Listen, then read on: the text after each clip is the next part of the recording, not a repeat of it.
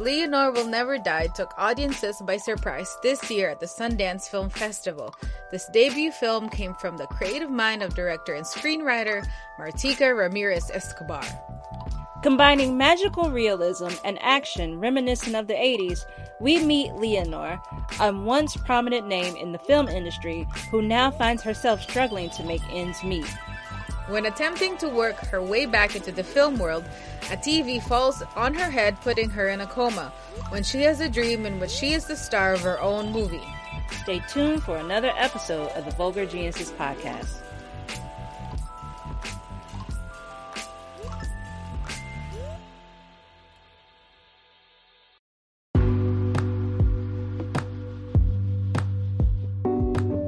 Are you currently looking for a bookstore that has a great selection of books?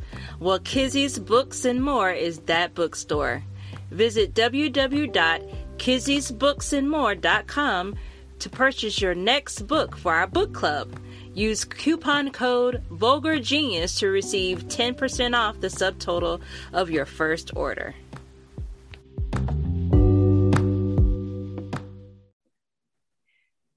What's going on, everybody? Welcome back to another episode of the Vulgar Geniuses podcast. We're your hosts. My name is Denny. And I am Veronica. And today we have, I always say it, but I'm it's true every single time. we have a very special guest. And our very special guest today is none other than uh, film director Martika Ramirez Escobar. Uh, Martika Ramirez Escobar was born in Manila in 1992. Her love for the bizarre is best reflected through her films and photography.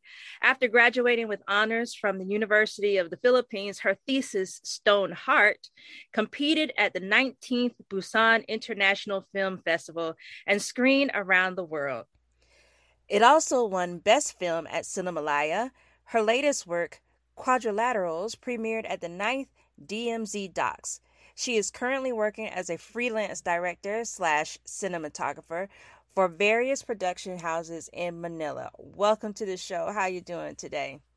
Uh, thank you so much for inviting me. I'm excited because it's like I don't like go to I don't do podcasts a lot, so I'm like excited for what's about to happen. Oh well, we should do more too. podcasts. This was a bomb movie. I was very excited. I didn't even know that there were that there was uh, or were like Filipino movies in Sundance. Veronica's obsessed with films, so she was the one that found you. Found her. Did I find her? You found her. Okay, let's let's go back. Rewind. How did we do this? I found another film, and we were looking at other stuff, but then she, I, she must, you must have Googled Filipino films for Sundance, and your oh. yours and one other oh. popped up and we saw your trailer and I was like, we've got to talk to her. We've got to make this happen. And I oh the that's probably true because I was like, I'm sure there's like because we were we were we were trying to like um make this art and literature festival here in Orlando, Florida, where we feature um people of color as you know as creators, writers, um or you know just like art makers. And i guess when i was trying to to to look for that your film came up. And i'm like we have an entry in sundance. And i know there's not a lot of people that have been in this like like you know in this movie festival.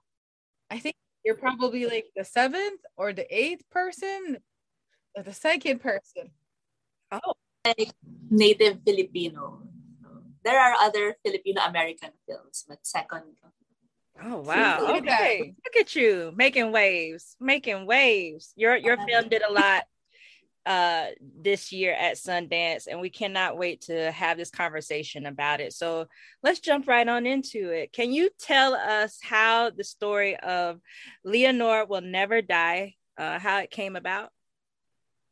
So it, it started like eight years ago. I was at this film workshop in the Philippines and I was talking to my friend and we were we noticed that the professors, our professors, came to class looking as if they were action characters in the film. And that's just how they were in real life. They weren't like dressing up for any occasion. That's just how they were wearing like uh, leather belts and boots and with brushed up hair. So we just wondered, like, what is it about action movies that influence us so much? And at the same time, like in the Philippines, there was this action film trend in the past. So we had like around more than 300 action movies. And why aren't there any about this action grandma? So my friend were just like, oh, let's make a, a film about an action grandma. And that's where it began. But that's not where it ended up because like it's uh, eight years of uh, like being a work in progress script. So it kept on changing. So I guess it's like a perpetually changing script too, until it eventually became like this film about a writer writing her own life. What are the other things that changed from like eight years ago to like up to their presentation in like Sundance? Uh, I think like everything meta were added in the the meta meta like the third world was added like at around five years of writing the script and then the intentions changed. Because I think like I was a different person before and I just wanted the idea of like having a an action grandma. But I tried to dig deeper like what is it about the action grandma that I like? Because it needed to be more I guess meaningful. Because it started like just a gimmick you know when you're a young filmmaker and just want to make fun of like so many things and want to try so many things. So yeah that changed I guess it matured along with myself. So I'm 29 now. So. How did you come up with the with the the general feel of it being like almost set in the 80s. It really gave me Chuck Norris vibes when when watching it. How was it that you came to that conclusion of like this is where the time frame that you wanted the movie to be set in? Right. Um, I wanted action because I think action was always there in the very beginning of the concept especially because our, our teachers would come to class looking like action stars.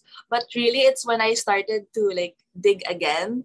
It's in the Philippines, we had like an action star get elected as our 13th president. So I guess like that's the genre that best describes the intention of the film, like how films affect us as people.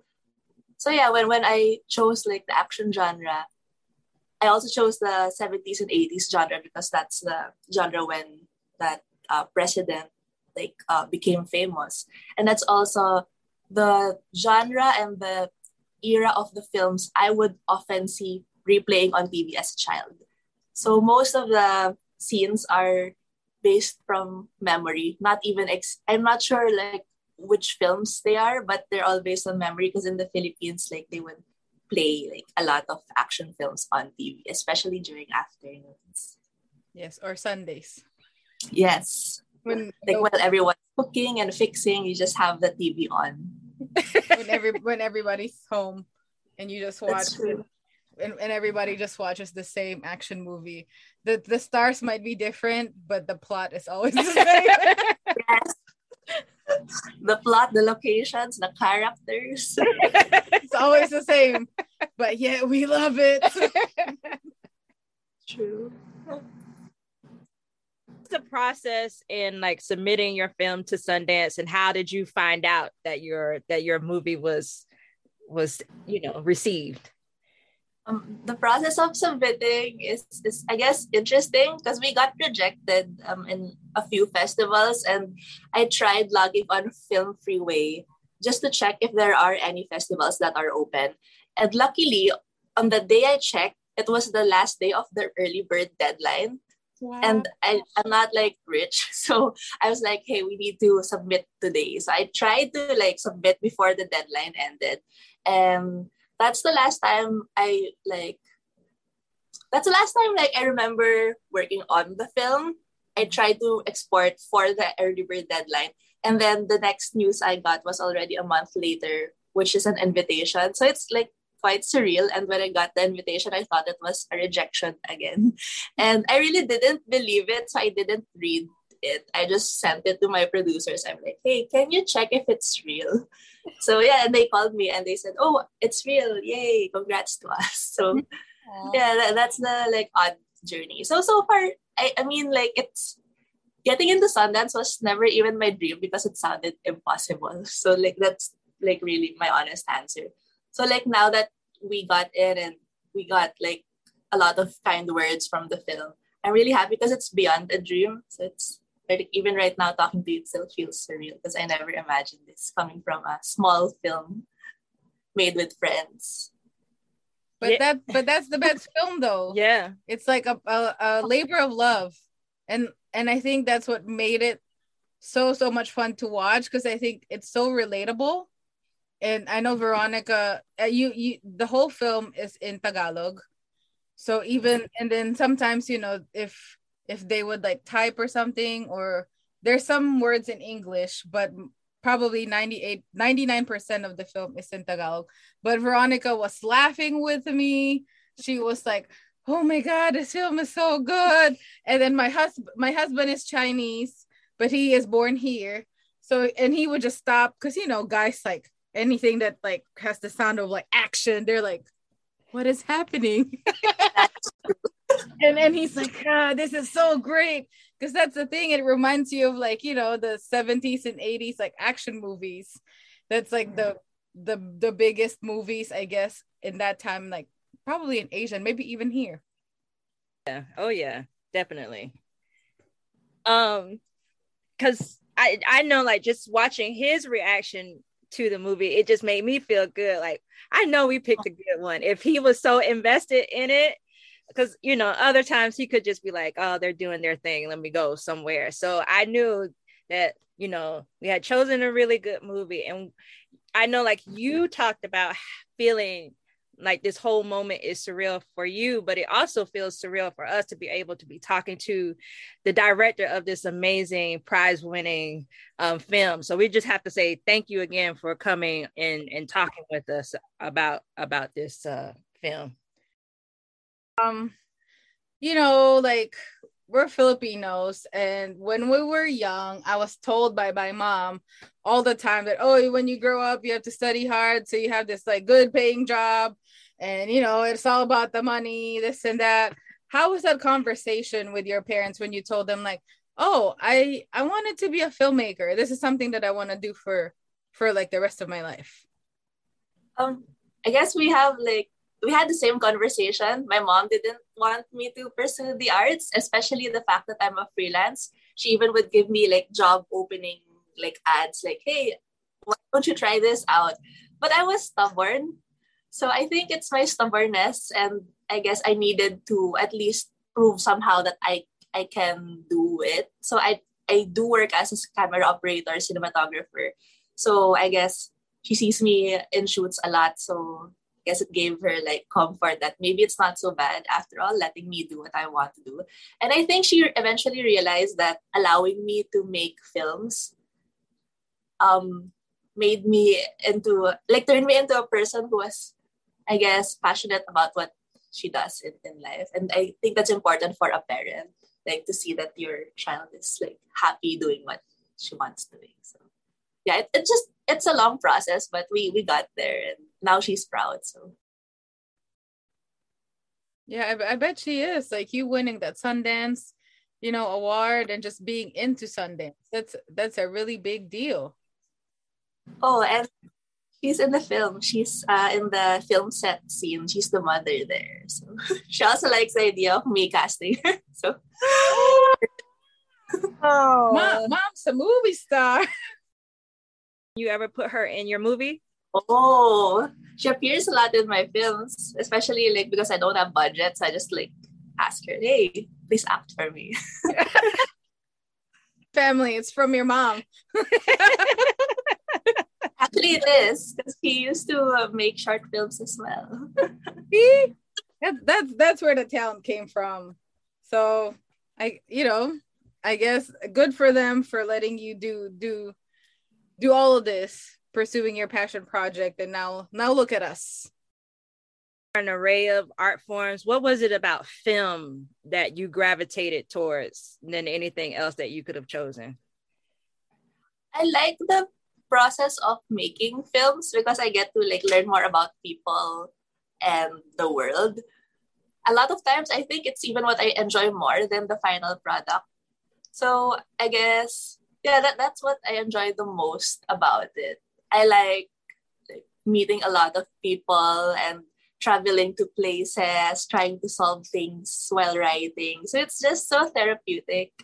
And I guess it's like a way to organize my thoughts as a person who has a lot of things in my head. So yeah, and I also like the idea that when you make a film, it's easy to share it around. Like when you watch with a lot of people, you can like experience their energy and if they're happy or if they're laughing at the scene, you can like experience it all together. So yeah, it's a lot of things and it's always been like a childhood thing. Um, I like uh, using cameras when I was a little girl. They would uh, my my family would lend me their video camera, and I was always fascinated with how you can like capture and pause and replay moments that are special. So yeah, I have a collection of like footage of my toys and pets. So yeah, I guess it's a childhood thing. How often do you have like stories playing in your mind of the next film that you want to create? How often? I think it's like every day. it's become like my life, I believe so. Like when I wake up and I'm like, oh, films. And then before I sleep, oh, hmm. ideas. I don't know. Maybe you can relate. I don't know. Oh yeah, yeah. I'm I'm like, what can I watch? What is there on TV? I literally just had a conversation with a friend of mine because especially when you watch them not only just a movie but a television show when it comes to an end and you're just you feel so sad. Like i've invested all of these years in in watching this series play out. What is there next? So i'm always looking for the next thing. So it's good that you're always thinking. So then that means that me the consumer will always have something to mm-hmm. watch. Thank you. when you were when you were filming this like did you have to film during the pandemic no, we were lucky. We just made it right before the pandemic. So it was 2019. We had 16 shoot days for the main leg, and then we had like a few like bit legs of the shoot because it was a uh, like what I mentioned. It's a perpetually changing script. So even when we had the first cut, we still shot a few scenes mm-hmm. just to bridge everything was now knowing that I was just curious because I thought that this film was shot during the entire you know pandemic at the start or whatever because of the scene of in the hospital where you see some people walking around with masks on. So i in the hospital i'm like oh maybe they just incorporated the mask that you have to wear. Was it shot during was that part shot during the pandemic or that was just something that just because it's a uh, hospital? not yet but the pandemic was about to start, so some people were already wearing masks. Ah. But it wasn't like bad yet. So yeah. Yeah, I was just wondering. I was like, yeah, it's a hospital scene. It makes sense to wear the mask. But then it made I made me wonder, like, was this part done during the, the pandemic? So it was good that you were able to film most because I'm sure I'm sure now that you're I'm with all the other projects that you're working on having to adjust your film mm. process because of dealing with the pandemic. But it was good that you were able to shoot everything prior. Yeah, it's impossible to make this film while the pandemic's happening. Like with the big crowds and right. the wide shots, like not gonna happen. So we're lucky we made it right before. So it seems to an outsider, in order to make like money in the Philippine cinema industry, you know, you must stick to like the overplayed storylines or concepts, or your your movie would be watched by the masses. Like artists like you who have created this film and seeing it on one of the world's most prestigious film festival, it's like giving me hope that maybe Filipinos might reconsider um, and would be more accepting of different genres and storylines presented to them so like with that with that in mind, did you ever try to release your film in the Philippines first? And if so, did you encounter any difficulties in trying to release Leonor Would Never Die in a broader Filipino market? Um, we have plans of releasing in the Philippines because I really made it for the Filipino people, and I think they the story will resonate to them like differently, and I think much closer to how I wanted to um, I guess, make people think about like what's happening in, in the society. But I think my producer and I decided to like pursue the international route first, just so the film has buzz, so that people will eventually like watch it in the Philippines because I knew even when pitching this film, this isn't a film that people will watch if I screen it in the Philippines. Like we didn't have any of the you know formulaic blockbuster right. hit uh, factors. And even when I was pitching around, people would tell me, "Oh, this is too, um, I don't know, like uh, it appeals to a niche market, or like it's hard to sell a film like this because even the genre, you can't fit it in a certain genre because it's a hybrid."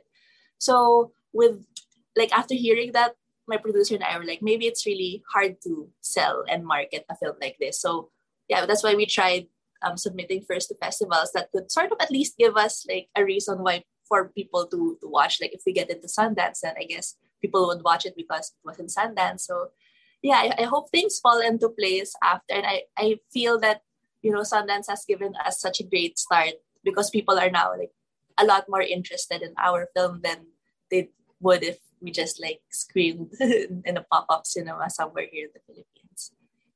Yeah, like I I really I really hope that, you know, they that people would be like I guess more open to it. Because I think you're like you know it appeals to a broader set of audience. But I think as a Filipino I understand what you're trying to tell me in that storyline that maybe other people won't have seen it. You know like sometimes like the little quirks or even the tone and the language that was used or maybe some of the underlying themes. You know of course if you critically study a film you might be able to pick it up. But i think as a filipino it just kind of like clicked.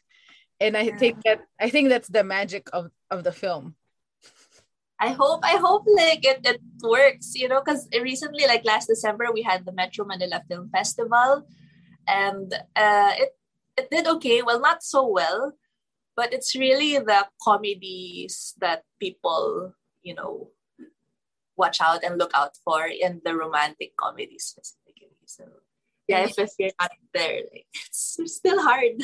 yeah, I know it's very hard because it's like, you know, you have to have this like big star in this movie, and it has to like appeal to this like, like it's almost kind of like not not. It's like how soap operas operate here, I think, in the United States.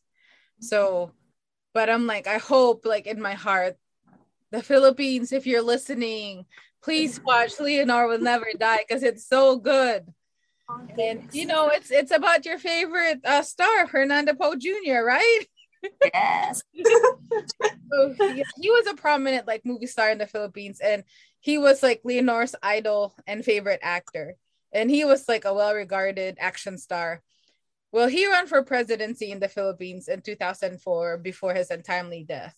Um, and like you said, we also had a president that was a previous like movie action star to me, it was a satirical comment to the condition of how Filipinos see those actors turned politicians, like as a superhero character that can save them from this undesirable present living condition. Was that like one of the themes that you wanted to like tell tell us specifically, like Filipinos, or like you said, in the process, it it has just changed into like a more deeper, meaningful meaning for you?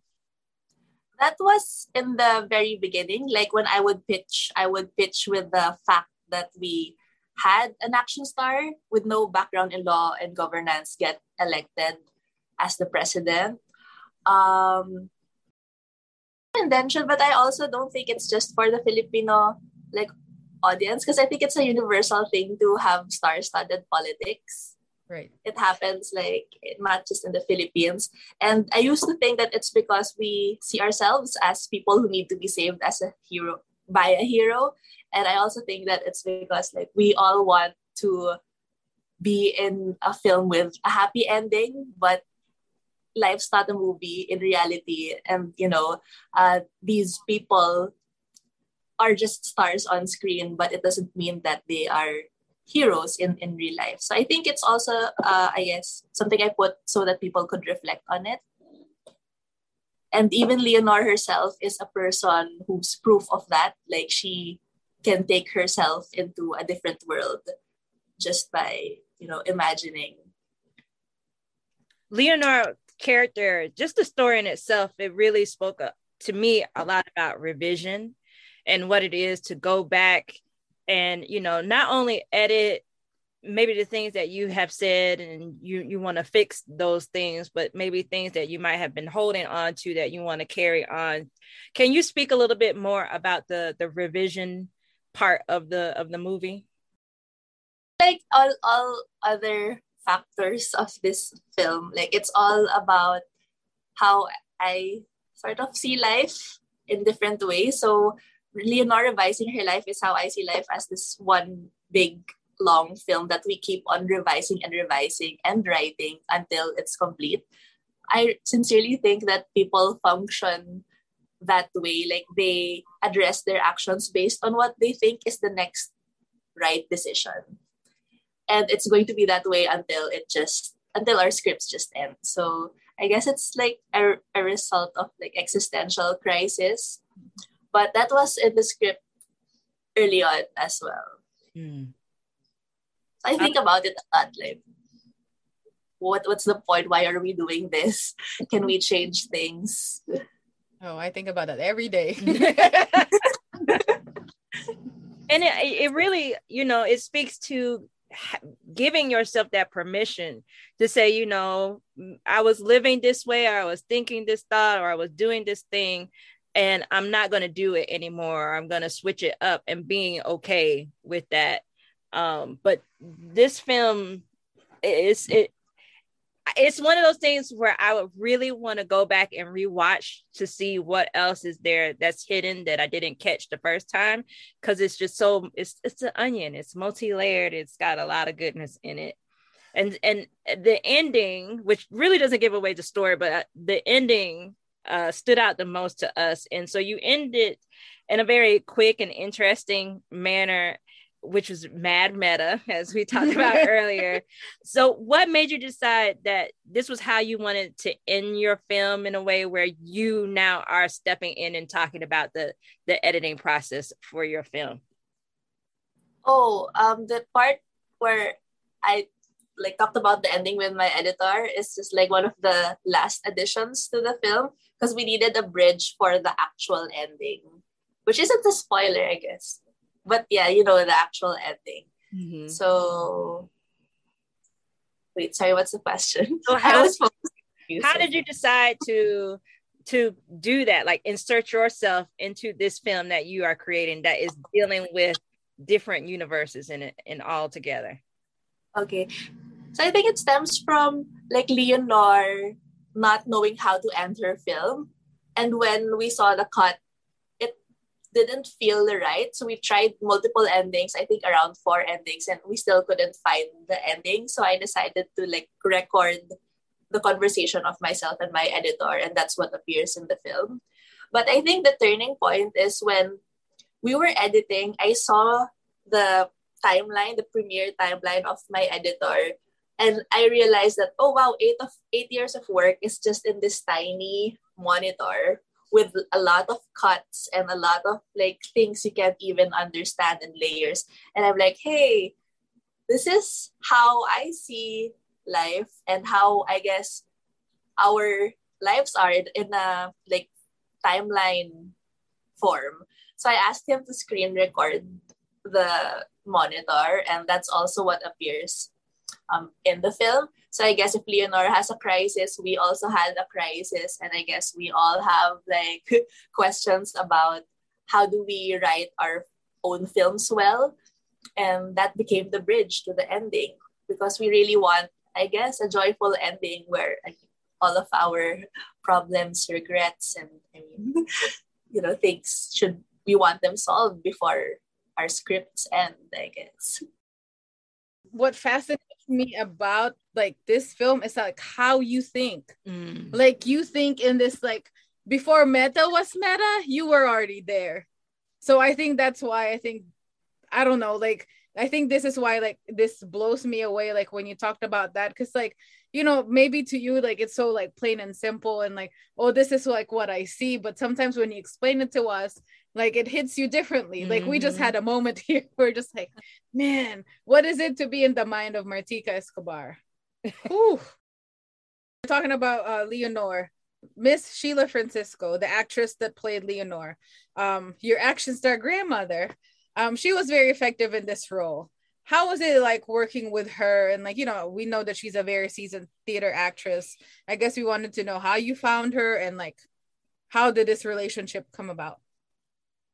Um, how's it like? She's the best ally one could ever have. Like she was with us pre-production until even sundance and i'm sure even after. She's just such a joy to work with. And she's one of the last people who read for the for the role um, my producer saw her in a play and they were like, hey, you should have her read. So when she read the script, I think my, I guess, um, what do you call it? Like the reason why I casted her and I felt that it was her is because she made Leonor feel human just by reading.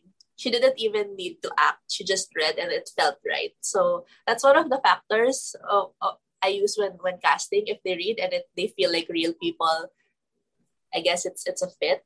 So it started there, but um, Tita Sheila. Well, it's it's a role that's not so easy for uh, a person her age and a, a genre that's not very an, an a genre that's known for macho men. So we had a lot of time adjusting for for that and, and I guess training and workshops, but she did very well. And I liked her to like maintain the Lola or grandma vibe because this is an action film with a woman, an older woman as as a lead. I didn't want the macho man hero uh, character. Because I wanted um, to make an action film with a different approach that's not just through violence and revenge and you know all those macho strong men things. So yeah she i guess she did well. She did amazing. And it's a good idea to do that flip where you have the lead to be a, a, a female actress because you know it, especially with the time frame in which these this movie is so reminiscent of and to have it be a woman that is taking the lead and doing things a, a totally different with an end with an ending that was unexpected i think was just phenomenal. Uh, so this is not your first film um, and we want to talk about two other ones. One i was able to find i was able to find both of them but i totally forgot to watch the other one before our interview but the first one is um pusong um pusong bato oh. uh, it was the first film where you embedded a film within the main storyline, just like uh, Leonor Will Never Die. Um, where did you draw upon to uh, get this inspiration to create a story in this way where you have all of these different stories within a story playing out? Oh no. I'll try to remember where it all began. But I think I've always been interested in making films about films because um, it's what I love the most. So why not make films about the thing I love the most, which is filmmaking? So it started there um, when I made made Pusong Bato. But really, it it begins with the with curiosity. So for that, it's like, what if we fell in love with non-living things like a rock? And there's also the idea like, what if we, what if half of our lives are inside a film? So I just think of like films all the time, like what I mentioned earlier. So it just naturally falls into the films, into the scripts I write and the films I make. This will be like your signature take in your future films that come to have these different stories wrapped into one. I, I'm not sure yet because whenever I do it, it's not like a conscious decision. It's very natural. So maybe if I I grow out of the obsession with meta films, I I'll, I'll move on to other things to explore on. But so far, I still like making movies with films in it. That's true. So, your short film, Living Things, seems to exist in the same universe as your film, Leonor Will Never Die. Um, the usage of magical realism is very dominant in your work. And in Living Things, you have a couple that has been together for about 10 years when one day the girlfriend wakes up to find that her partner has changed into a flat car- cardboard like version of himself. This film was an exploration in how people can change over time. What would you say was the guiding message that you wanted to portray in that film about relationships? Guiding message. It's the same message like I, I mentioned earlier, and it's that like, people change all the time. So, for example, for this for Leonor, I was a different person eight years ago, very different to how I am now. So I just like to remind people that we're constantly changing forever and that it, it needs a lot of work to stay in a relationship because it's two changing people together. So it's I think it's also like about how not just people change but how relationships change. And it's not just like a human to human relationship. It's like a person to a place a person to the world. And you know it's it, i think like it's all about the interconnectedness of everything and that it's never just uh, the same. it changes. One interesting fact, and I'm hoping that is true that I that I read was that that particular movie, Living Things, was all shot on a on a on a cell phone. Yes. Now, was that intentional, or was that just because you you were using what was available to you at the time? Um, I was very lucky. Like Huawei, the phone brand, approached four filmmakers from the Philippines, and then I was one of those. So they gave us a phone and a budget to make a film, and it's the best ever because like we already have a phone, we have budget which we never have. So we made a film um, using the phone and its features. So I wrote the script with that in mind, so we can show off like their features like slow mo and stuff you can change lenses in that phone. They have four lenses. Oh wow! Good job. because it's like you've given you you're given everything that you need, like a budget and a phone and something to shoot with. Shoot that film. Uh, 2020, right before the pandemic. You're okay. so lucky. I really like that one too. I think like what you were saying about earlier about you know change and like you know people constantly change. I hope you you explore more this like meta type idea for films because I think this is where you truly shine. Um, and I think because I think your mind is is like built for this meta world and the, for this like meta concept that I think not a lot of people like can can comprehend. Like they can watch it, but like the making of it, I think is very is very complex. Like more than more than just like you know oh let me think about a story. I think it's like the layers of it, is really really nice. Mm-hmm. so i think sundance recognized that. So we would want to congratulate you on becoming the first filipina to win this very special jury prize for innovative spirit. Directorial debut. So what does this this mean for you to be able to bring this you know bring this award to like the country besides you know the buzz that now oh my movie won an award. We should watch y- y'all should watch it. But i don't know. I think that feeling is so nice. To piggyback on that question what is it to now be able to have that that little uh like um, you know, to put onto your to your movie uh, what, what does it mean? Well, well, to be honest, I, I feel like pressured because I know that along with the win is a responsibility to make good use of it because it's very rare. Um, and we got recognized for many unlikely circumstances. So I'm a woman. It's my first film. It's an unconventional film. So I feel very lucky, but it's also the hard work of my very, very talented and incredible team. And now that we we have it we have like the laurel thing. I also know that i'm trying to find ways on how to make good use of it. Um yeah so let, let's see it in the in the coming years but i know about um, the responsibility. And i know it's not just for me as a filmmaker but also a filipina uh, also as uh, i guess a citizen of the world as a friend and as a human being. So yeah it, it's it's going to be exciting what what what I should like make out of this whole whole experience. But well, pressure. If I, you, if I were you, I would definitely go ahead and just get it tattooed on my wrist so that everybody, you just hand them like, here's my ID. Did you know that I was award winning film director?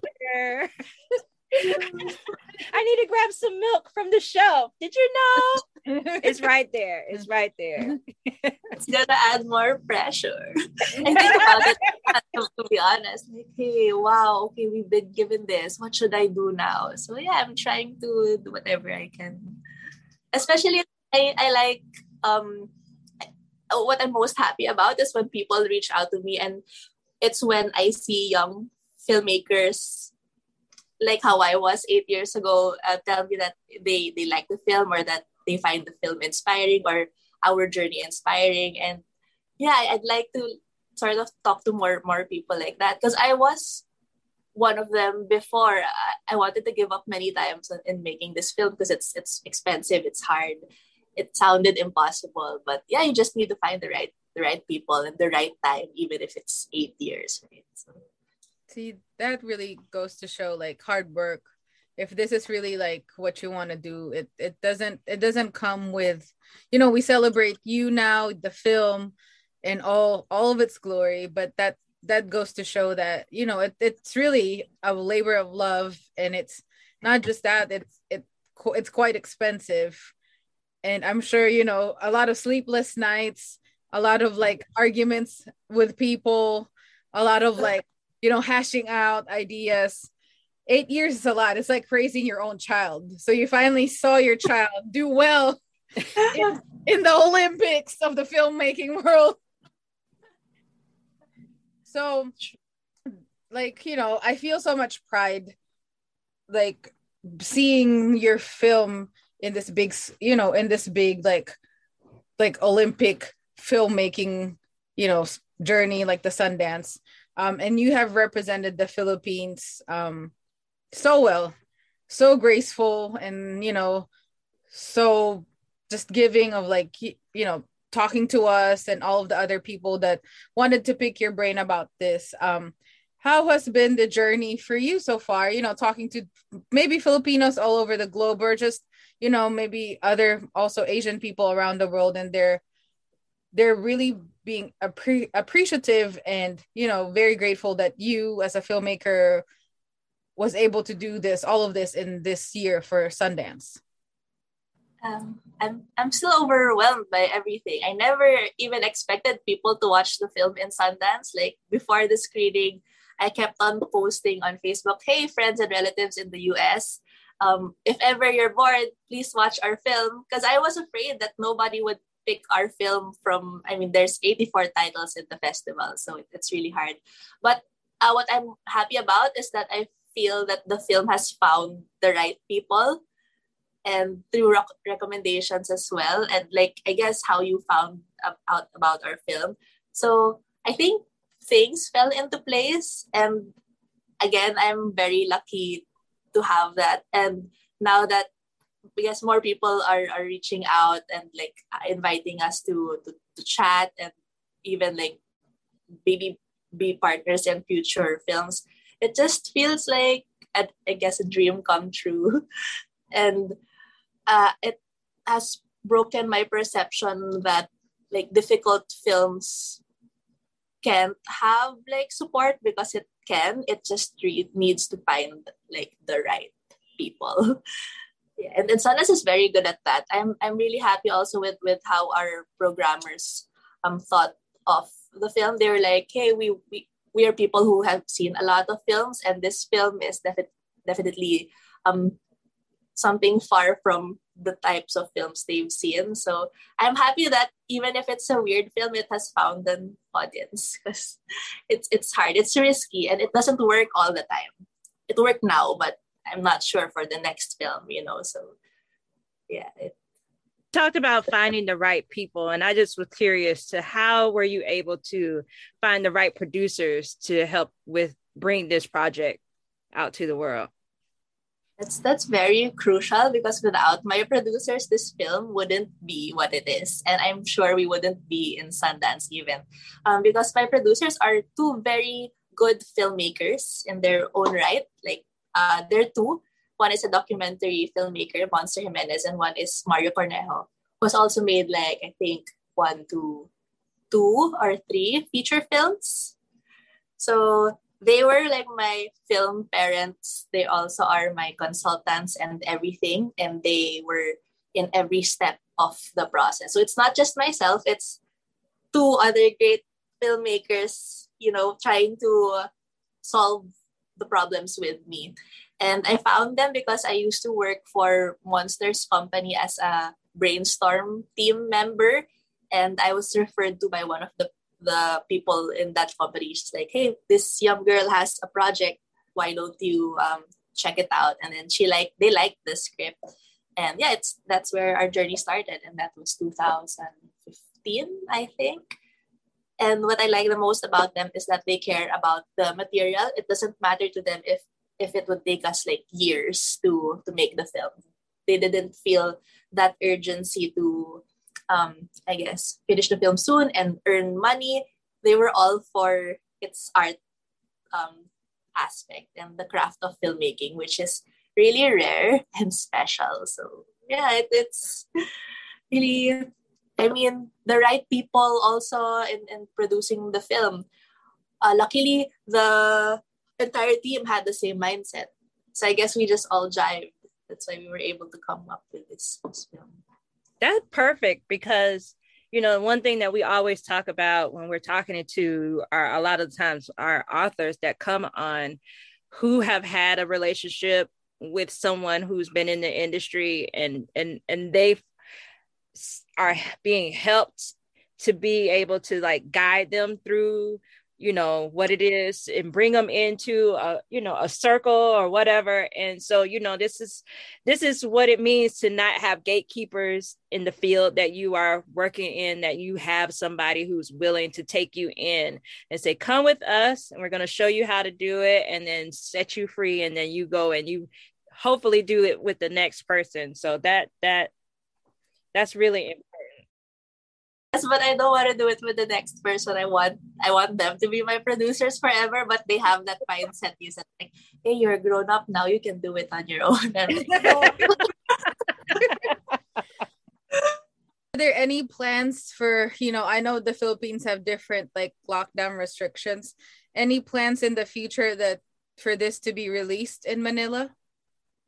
Yes, uh, definitely there's a plan, and my dream is for it to screen in cinemas. But cinemas now, like instead of being happy while you're inside, are quite sad because you know you're not allowed to. Um, uh, I think they have like a fifty percent or thirty percent maximum capacity, and uh, no food and drinks, and then seats are apart. You can't sit beside each other, so it like the, the spirit of you know watching together as a community isn't there anymore. But i'm quite hopeful that perhaps in five or six months things would get better. So we're planning to release like mid-year or like last quarter of the year. Yeah i i hope you do. And let us know because all my friends are still in the philippines. I've told them about your movie and they were like oh my god this is so cool but i didn't think that they cannot watch it. It's only for the united states. They can't buy tickets and they yeah it's a whole it's a whole thing. So they were very excited they were like oh you guys are so lucky that you can see films like this. And so they're they're very hopeful. So hopefully you know if this pandemonium pandemic omicron omarion would leave us they would they would be able to see your film. Has the cinemas are cinemas alive there? Very much. It's like the pandemic not even here. It, we there what pandemic? That's that's how people are now. Everything is open. Everything is open. We go do everything. You don't have to wear a mask. Oh, we also we also live in Florida. That's that's that this is a this is a very different di- different. I envy you. yeah but i do have to say you know one one thing that was good for us that came out of the pandemic was being able to have the opportunity to watch movies from Sundance because Sundance before it went to online screening was a very exclusive thing. You had to go there and be there in person. So I ain't got money to be flying all the way out to Utah. Like, who doing that? people who That's have true. it, not not the people Not- who you know Uh-huh. pennies. Not the little Filipina girl in Florida. So to have that opportunity to watch your film and among other films um, at, in the comfort of our home amongst all of this craziness uh, is is a treat, and we are so grateful. At the, the point of our conversation, that we ask everybody the same question when they come on. It has altered. We've gone and done our revision of this question, but the question is: we want to know what are your top five favorite books and or films? They they can it can be anything but we want to know your top five uh favorite books or films of all time. No pressure. Answer five films just because like I'm a filmmaker. And um on on the top of my head these are wait. My favorite film of all time is Harold and Maude. So that's definitely one out of the five. Uh, Gleaners and I by Agnes Varda. Uh, Persona Bergman. Um, Synecdoche New York Charlie Kaufman. And I guess Rebels of the Neon God by Tsai Ming Liang. Yeah. Those five, five films that popped in my brain, but I'm not sure if they really are the top five films. But They're the So far, top five today. for for today. Any any like Filipino um movies that um I guess people in the Philippines or around the world should like watch out for that you know that might be coming out soon that would be available to view besides your film in the world. when I have a regret now, like why in the top five, why didn't I include my favorite Filipino films? Probably because I was thinking maybe you you haven't seen those Filipino films. But can I revise the top five? Yes. See, here we go. Okay. So there's Mababangong Bangungot by Kidlat Tahimik. Um, pagdating sa dulo ni Bernal. Persona Bergman.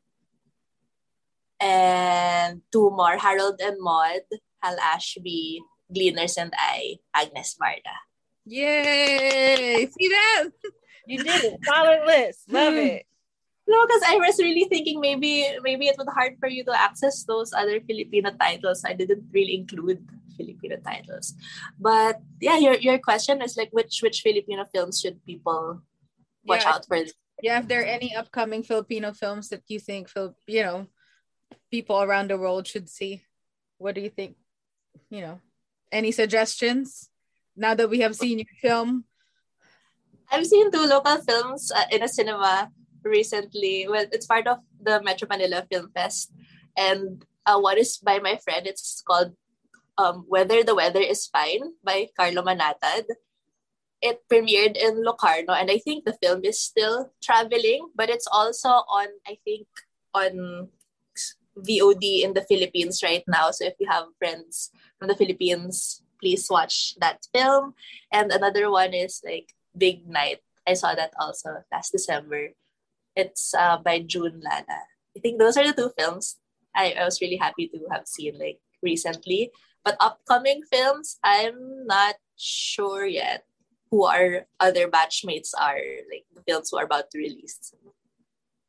Okay, we have some suggestions. Yeah, that's I think all of the ones that you gave us is a good uh jumping point for us to dive in um for several hours and and just see with our eyes what you see that makes this movie each movie a really good movie to watch. So uh, we have now come to the end of our time together and and I think we are would be remiss if we don't say how much we are so grateful again for you to join us and talk about your beautiful beautiful film. Um, we really hope that one day it will be picked up in the united states where everyone can go and see it Maybe you can come in Florida. You can stay in my house. Thank you. Thank you. Um, Thank you so much, Martika. Uh, Thank you so- maraming, maraming salamat and please do take care. I know things are still kind of weird everywhere, you know. Please don't get sick. We need that mind of yours to make more meta films. Thank you. Salamat sa inyo. Salamat sa opportunity. I love the chikahan. So should I start speaking in English again? I love the, the vibe of our conversation because you seem very like friendly. It's like I'm talking to an old friend. So I really appreciate it. well, thank you so much. You know, you can always reach out to us. We'll tag you and stuff that we see of your work. But yeah, we appreciate your time and you I, we hope you have a good rest of your day over there because it's still the morning time. Thank you. Same to you. All the best. Thank you so much. Thank you. Bye. Bye.